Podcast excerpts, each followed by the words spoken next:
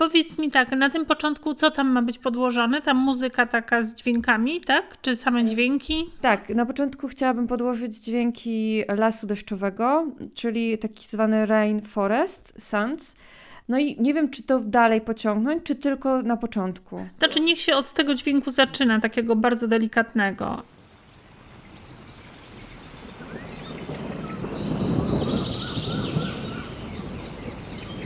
To był fragment narady roboczej nad reportażem Elżbiety Burzy pod tytułem Wiktoria, córka Tadeusza. O tym, jak Ela pracowała nad opowieścią, czego się nauczyła, co może podpowiedzieć innym, którzy chcą robić reportaże, będzie w dzisiejszym odcinku, bo przecież jest to podcast warsztatowy.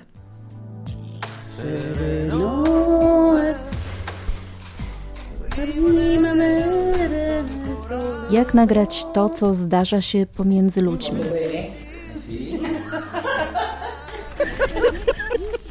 W jaki sposób opowiedzieć o miłości? Gdybym mogła się śmiać, to bym się śmiała od rana do wieczora. No. Spokój. Wolności, Igor! Chodź, godności. chodź, Igorku, chodź. A to znaczy co, już zaczynamy? Już wszystko tak? Zapraszamy na podcast Torby Reportera i Podcastera. Uczymy, jak robić dobre audio. Dzień dobry, z tej strony Hanna Bogoryja-Zakrzewska. Tworzę torbę reportera wspólnie z Katarzyną Błaszczyk. Do tego odcinka dostępne jest wideo, które jak sądzę będzie dla Was bardzo przydatne. O czym wideo? No o tym na końcu odcinka, ponieważ jest to prezent niespodzianka. Wracamy do bohaterki tego podcastu. Z Elą poznałyśmy się wtedy, kiedy ja jeszcze pracowałam w studiu reportażu i dokumentu Polskiego Radia, a Ela była w radiowej czwórce. I Jest tam zresztą nadal od 2012 roku, a jej przygoda z radiem zaczęła się już wcześniej, bo na studiach pracowała w akademickim Radiu Campus. Ela zawsze w opisach radiowych dodaje: Lubię bawić się dźwiękami. Tak, ja dobrze się czuję w takich formach, kiedy mogę wyjść e, z mikrofonem w teren i mogę spróbować z kimś nagrać tak zwaną scenkę. Elżbieta Burza. A najchętniej lubię robić takie obrazki, czyli za pomocą dźwięku staram się pokazać miejsce na przykład pracy danej osoby albo to, co dana osoba w danym momencie robi. Wybieram się na taki powiedzmy mały dźwiękowy spacer z rozmówcą i później e, staram się pokazać to słuchaczowi dźwiękiem. Wiedziałam o tym, że Ela chciałaby zrobić długi reportaż audio, dlatego napisałam do niej wtedy, kiedy wymyśliłyśmy z Katarzyną Błaszczyk warsztaty reportażu i serialu audio. Chciałam nauczyć się, jak stworzyć radiową opowieść, bo reportaż to nie jest wywiad, to nie jest krótki materiał reporterski, tylko to jest jednak historia taka głębsza, historia wielowątkowa, historia z ym, dramaturgią, a z tym zawsze gdzieś tam miałam kłopot i nie wiedziałam, jak się za to zabrać. Chciałam po prostu e, porozmawiać z osobami z, z dużym doświadczeniem i żeby one też spojrzały na moją pracę i pokazały mi nowe ścieżki, bo chyba tego najbardziej szukałam nowych ścieżek i nowych rozwiązań. Po warsztatach Ela miała jeszcze możliwość godzinnej konsultacji ze mną, ale tak naprawdę spotkałyśmy się kilka razy, dlatego że obu nam zależało na tym, aby powstał reportaż ciekawy, a nie jest to łatwe. Największą trudność sprawia mi ogrom materiału i długość nagrania, bo moje nagranie ma około 4 godzin, ma bardzo dużo wątków, znaczy ta opowieść ma bardzo dużo wątków. To są tak naprawdę opowieść o podróży, która trwała dwa lata. Teraz zadaniem polega na tym, żeby bardzo ciekawą podróż, która nie jest głównym, powiedzmy, wątkiem, głównym tematem tego reportażu, tylko takim, nazwijmy to trochę pobocznym, trzeba przedstawić w taki sposób, żeby to było ciekawe, ale żeby nie straciło na wartości i na tej ciekawości. I to jest najtrudniejsze. Podczas pierwszego spotkania online rozmawiałyśmy głównie o dokonaniu skrótów. To już kilka dni nad tym godzinowo siedzę, bo jednak przesłuchać to, wrócić do czegoś, e, a tu się zastanowić, że może jednak to nie to, a może tamto, a tu jednak gdzieś tam koncentracja też po pewnym momencie troszeczkę się zmniejsza, więc trzeba zrobić przerwę. To nie, no już trochę siedzę nad tym, siedzę i, i końca nie widać. Oto co sprawiało Eli najwięcej problemów na pierwszym etapie nagrań i montażu. Niestety przyznam się, że wtedy jeszcze nie myślałam o tym, że wykorzystam w tym podcaście nagrania z naszych roboczych rozmów, dlatego niestety Elę słychać o wiele słabiej. Ale ja przyznam, że trochę utknęłam i mam takie, takie dylematy, w którą stronę iść i z drugiej strony, żeby to zrobić z tego 15 minut, to ja szczerze mówiąc chyba sobie nie wyobrażam. Nie? Nie. Recording in progress. Włączyłam nagrywanie. No musisz sobie to wyobrazić, bo to chyba nie można. No góra 20 minut, ale najlepiej 18, jeśli już, słuchaj.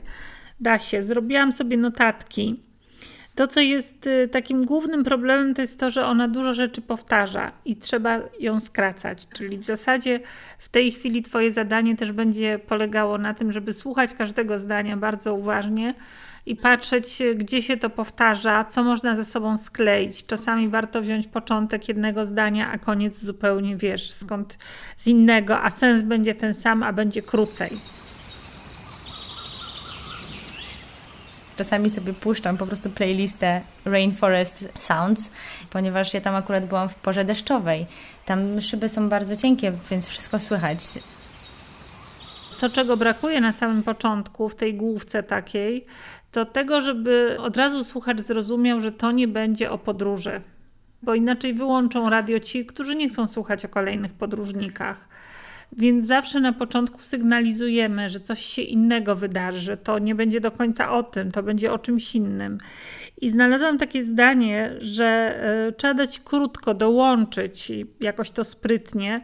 To była podróż y, poszukiwaniu siebie. Coś takiego ona mówi. To mówi dalej, dalej, dalej. Tam, gdzie, gdzie mówi, dlaczego w ogóle wyjechała.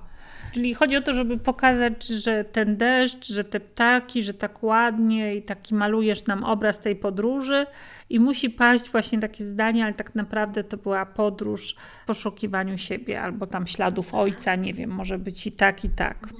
Po tym roboczym spotkaniu nagrałyśmy z Elą jej wrażenia o tym etapie pracy nad reportażem, to znaczy o etapie nagrań oraz układania opowieści zgodnie ze schematem dramaturgicznym. I oto wnioski. Wniosek numer jeden. Myślę, że bardzo ważna jest kwestia przygotowania się do tego reportażu i sobie odpowiedzenia na te wszystkie pytania na początku, przed nagrywaniem. Czyli właśnie jak ja bym chciała, co ja chcę przekazać przez tą opowieść, przez ten reportaż. To było na pewno bardzo ważne, żeby zadać sobie to pytanie i później to pytanie sobie cały czas w jakiś tam sposób zadawać, żeby nie uciec od tego tematu. Wniosek numer dwa. Miałam taki problem, czy w moim temacie jest na pewno jakiś konflikt. Albo w którym momencie powinnam przedstawić punkty zwrotne i jak powinnam ułożyć tą całą dramaturgię w tej całej historii, gdzie często te opowieści są nieuporządkowane, żeby nasz bohater opowiada nam o czymś, a za jakiś czas do czegoś wraca. To jest bardzo trudne zadanie, żeby to wszystko później ładnie ułożyć. Wniosek numer 3. Po pierwszym nagraniu zrobiłam sobie też takie notatki, o co nie zapytałam, albo co mogłabym zapytać w inny sposób bo akurat wracałam pociągiem, to sobie wynotowałam różne takie rzeczy, bo stwierdziłam, że jestem właśnie w tym takim procesie i mam wszystko dużo w głowie w takich różnych informacji, znaczy informacji na, na temat reportażu i wynotowałam sobie takie różne wskazówki, które mogą mi się kiedyś przydać, bo myślę, że ważne jest w pracy nad reportażem właśnie, żeby sobie ułożyć tą wiedzę i żeby robić sobie takie notatki, bo to jest naprawdę trudne żeby po prostu uczyć się na swoich błędach i na przykład jakichś pomysłach, które przyjdą. Ale to nie był jeszcze koniec pracy nad reportażem Eli i to nie jest koniec naszego podcastu. To jest podcast Katarzyny Błaszczyk i Hanny Bogoryja-Zakrzewskiej. Uczymy, jak robić dobre podcasty. Torba reportera i podcastera. Podczas następnego spotkania reportaż Eli trwał już tylko 15 minut. Przyszedł czas na dokładniejsze omówienie muzyki i dźwięków. Oto fragment reportażu. Pojechałam, bo Ameryka Południowa mnie bardzo fascynowała, ale fascynowała mnie właśnie przez ten wyczyn taty. Pojechałam, żeby znaleźć ludzi, których on ponad 20 lat temu spotkał, żeby dowiedzieć się trochę od nich o tej wyprawie, żeby z ich relacji trochę lepiej poznać tatę. Ja tam się zastanawiałam, jak tą muzykę wprowadzić. Czy wprowadzić i jaką, bo ym, czy to ma być taki jeden motyw, na przykład jakieś y, dźwięki, pianina albo coś takiego, czy pójść bardziej w kierunku latynoskim? Latynowskim, ale nie takim bardzo wprost. Jakieś takie musisz coś, wiesz, żebyśmy wiedzieli, że to latynoskie, ale nie takie jakieś narodowe latynoskie. Ale czy to zrobić takim motywem, który co jakiś czas się powtarza? Czy w znaczeniu. Tak, on będzie, on się powinien zacząć powtarzać. Powinien na przykład mogłabyś spróbować go wymieszać być może z tymi dźwiękami forestu na początku, a jak nie, przed tą mamą jeszcze, a jak nie, a jak nie, to chyba tutaj, gdzie mama mówiła, że ten list do niego czytała. Jest bardzo dobre tempo już. Bardzo mi się podobało, że mówię, że jak, jak, jak chciałam, żeby coś już nowego się pojawiło, to się pojawiało. Więc i wiesz, i płynęło, i są obrazy. Także to mi się podobało też. To już jest, wiesz, prawie skończone. Tam już naprawdę masz niewiele pracy w tej chwili. To jest bardzo dobra perspektywa. Także teraz jak sobie wyprostujesz ten koniec i ją wyczyścisz, to będziesz miała tą zabawę z podkładaniem dźwięków i muzyki. Myślę, że to będzie bardzo fajny moment dla ciebie. Tak, tak, myślę, że tak, też na pewno to będzie już taki, taki bardzo kreatywny. Znaczy, to też było kreatywne bardzo, bo tam trzeba było jednak zastanowić się, co zostawić, jak ułożyć. I bardzo mi pomogła właśnie ta rozmowa, którą miałyśmy wcześniej. Jak rozmawiałyśmy o tej dłuższej e, wersji, która chyba trwała 40 parę minut. I właśnie chyba teraz jest e, z 15, około 15, tak mi się wydaje. Ale cieszę się, że, e, że, że się podoba i że, że to się dobrze słucha, bo jak ja słuchałam tego w tym tygodniu, to ja sobie tak pomyślałam, ojejku, chyba nie jest dobrze. I już nie chciałam tego słuchać kolejny raz. Dużym problemem dla Eli był też koniec. I tu od razu usprawiedliwienie, dlaczego o wiele słabiej słychać fragment, nad którym pracujemy. No ja niestety jestem bardzo chaotyczna, jeśli chodzi o zapisywanie plików i oczywiście na potrzeby tego podcastu nie byłam w stanie znaleźć tego negatywu, który przysłała mi Ela, nad którym pracowałyśmy. Miałam dokumentować wszystko, a jak zawsze zapomniałam, zapisałam nie wiadomo gdzie. Ja tak sobie właśnie słucham i zastanawiam się nad tym, bo ja naprawdę miałam z tą końcówką bardzo duży problem. To wiesz co, tutaj jeszcze jest do wyczyszczenia, także tutaj jeszcze będziesz wyczyścić. Tylko najbardziej w Kolumbii byłam postrzegana jako Wiktoria, córka Tadeusza i HD Tadeo. Yy, I e, no, w sumie to mi bardzo odpowiadało w tamtym momencie, że właśnie e, byłam tak, to było, tak mnie głównie postrzegali, że ja jestem córką Tadeusza i Jolanty. No i tutaj jest koniec, kropka. Ale ona później mówi tak, ale bardziej coś tam Tadeusza. Przede wszystkim córką Tadeusza, który był u nich i który zostawił po sobie trwały ślad. Właśnie przez to, że ona tam nie stawia tej kropki, to ja mam takie, no właśnie nie mogę tego wykorzystać, poza tym to nie ma jakoś tak ładnie, nie jest zakończone, ale mi się to bardzo podobało w tym, że jej bardziej zależało na tym postrzeganiu jako córka Tadeusza wtedy, że tego ojca, a nie, nie matki.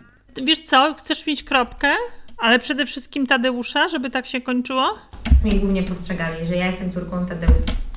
E, Nie wiem, a można tam zrobić kropkę, bo nawet nie, nawet nie zwróciłam na to uwagi. Możemy to słowo Tadeusza, które ona raz już mówi, po prostu przerzucić na koniec, zaraz posłuchamy.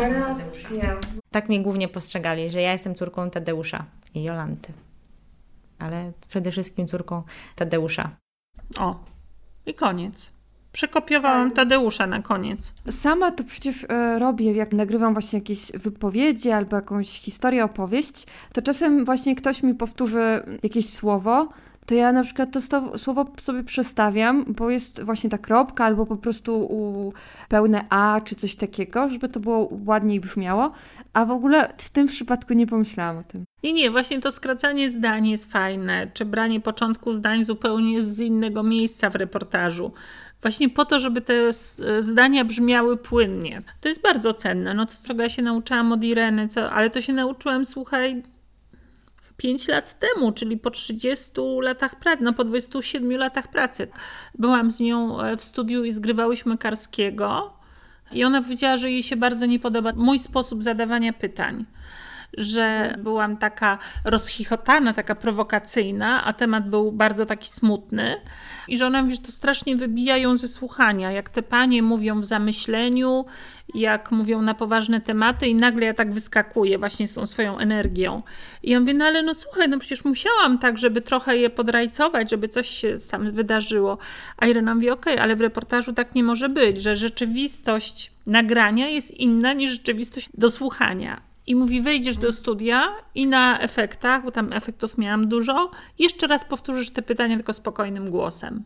I one rzeczywiście, jak ja później słuchałam, ona miała rację, że w momencie, jak leciała ta pierwsza wersja, to tam, gdzie ja wchodziłam, nagle było takie łup do góry, nie? I to nie płynęło.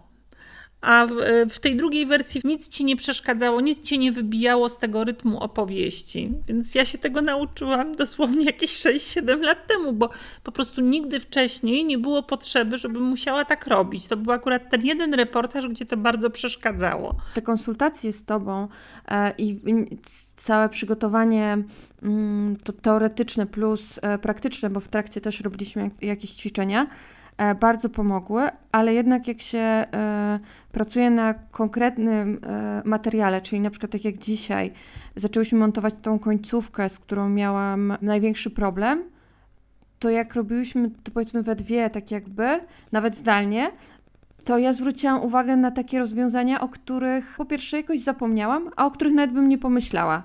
No dzięki temu, że mogłam sobie z Tobą porozmawiać na ten temat, wspólnie przemyśleć te problematyczne kwestie, to szybciej na pewno jest, e, zostało odnalezione to rozwiązanie, niż ja, która słuchałam tego, nie wiem, chyba po 10 razy i w kółko, i ja po, po przerwach, nawet po, na drugi dzień, i ja nie widziałam po prostu rozwiązania. Miałam po prostu taki problem, że nie wiedziałam, gdzie mam postawić tą kropkę. Nasze ostatnie spotkanie poświęcone było muzyce. Mi się wydawało, że ja dałam bardzo proste zadanie dla Eli. Dobierz muzykę, wcześniej jej podpowiedziałam, w jakim nastroju muzykę i podłóż pod nagrania. Oto środkowy fragment reportażu.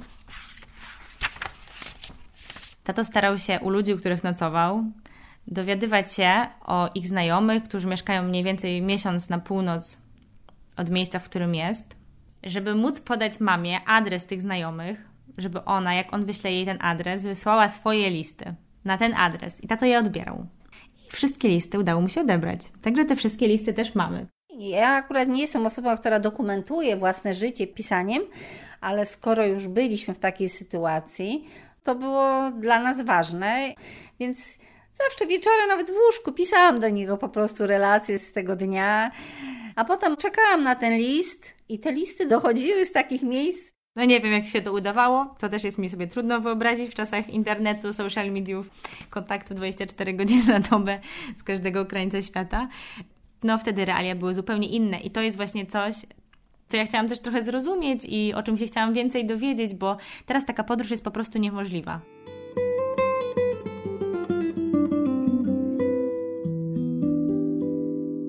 Przez całe studia towarzyszyła mi myśl, że chciałabym pojechać do Ameryki Południowej. Kiedy udało mi się zdać egzamin wstępny na aplikację, to wtedy postanowiłam, że tej aplikacji nie rozpocznę, tylko zrobię sobie roczną przerwę. Przerwę, żeby odkryć historię wyprawy mojego taty do Ameryki Południowej. Prawdę mówiąc, zapomniałam, że ja w radiu pracowałam ponad 30 lat, a Ela znacznie krócej. Ja właściwie cały czas robiłam reportaże, a ona specjalizuje się w krótkich materiałach. I w związku z tym Ela tak naprawdę nie znała zasad podkładania muzyki. Zupełnie inaczej powinno się podłożyć muzykę w tym fragmencie. A w jaki sposób? Zobaczycie to w filmiku, który nagrałam specjalnie do tego podcastu. To jest właśnie ten prezent niespodzianka. Link do filmiku jest zamieszczony w opisie do tego odcinka, ale możecie po prostu sami wejść od razu na kanał Torby Reportera i Podcastera na YouTubie i jest tam ten filmik. Jest też inny o tym, jak czyszczę rozmowy, jak podkładam dźwięki w reportażu. Tych filmików będzie zresztą więcej. Na koniec ważne pytanie do Eli. A powiedz mi, jakoś te wszystkie doświadczenia z pracy nad reportażem przekładasz u siebie teraz w pracy? Przydają ci się? Trochę nie, bo przyznam, że znaczy nie, nie bardzo mam czas ostatnio tak dużo montować i nagrywać co wcześniej. Ale jeżeli tylko mogę coś nagrać, to wtedy zastanawiam się właśnie pod tym kątem, co rozmawiałyśmy. Jeżeli chodzi o pytania, jeżeli chodzi o formę, może inaczej, że w inny sposób się przygotowuję niż wcześniej. Bardziej sobie pewne rzeczy układam w głowie, czy pytania e, staram się jakoś inaczej sobie formułować. Zastanawiam się też nad tym, jak to od razu ułożyć. Mogłabym, chociaż później i tak rzeczywistość to weryfikuje, bo okazują się na przykład ciekawsze rzeczy, które wydawało mi się, że będą ciekawie opowiedziane, no nie są tak ciekawie opowiedziane, tylko w rzeczywistości ktoś coś ciekawszego powiedział. Tak, no to trochę na pewno, ale na, na pewno nie tak dużo, jakbym chciała, no bo po prostu nie mam czasu aż tak dużo teraz. Ale nie rezygnujesz z reportażu. Liczę się z tym, że może to być mój pierwszy i ostatni, chociaż nie chciałabym, żeby tak było. Ale powiem Ci, e, Haniu, jeszcze taką ciekawą może rzecz, bo zauważyłam, jest, jak teraz e, po prostu czasem jakiś tam reportaż wpadnie mi w ucho, jak słucham radia, to słucham go inaczej na pewno, dzięki tym warsztatom. I na pewno mam jeszcze, znaczy zawsze miałam szacunek do tej formy i do osób, które to robią, bo wiem, że to jest bardzo trudne, ale teraz mam e, chyba jeszcze większy.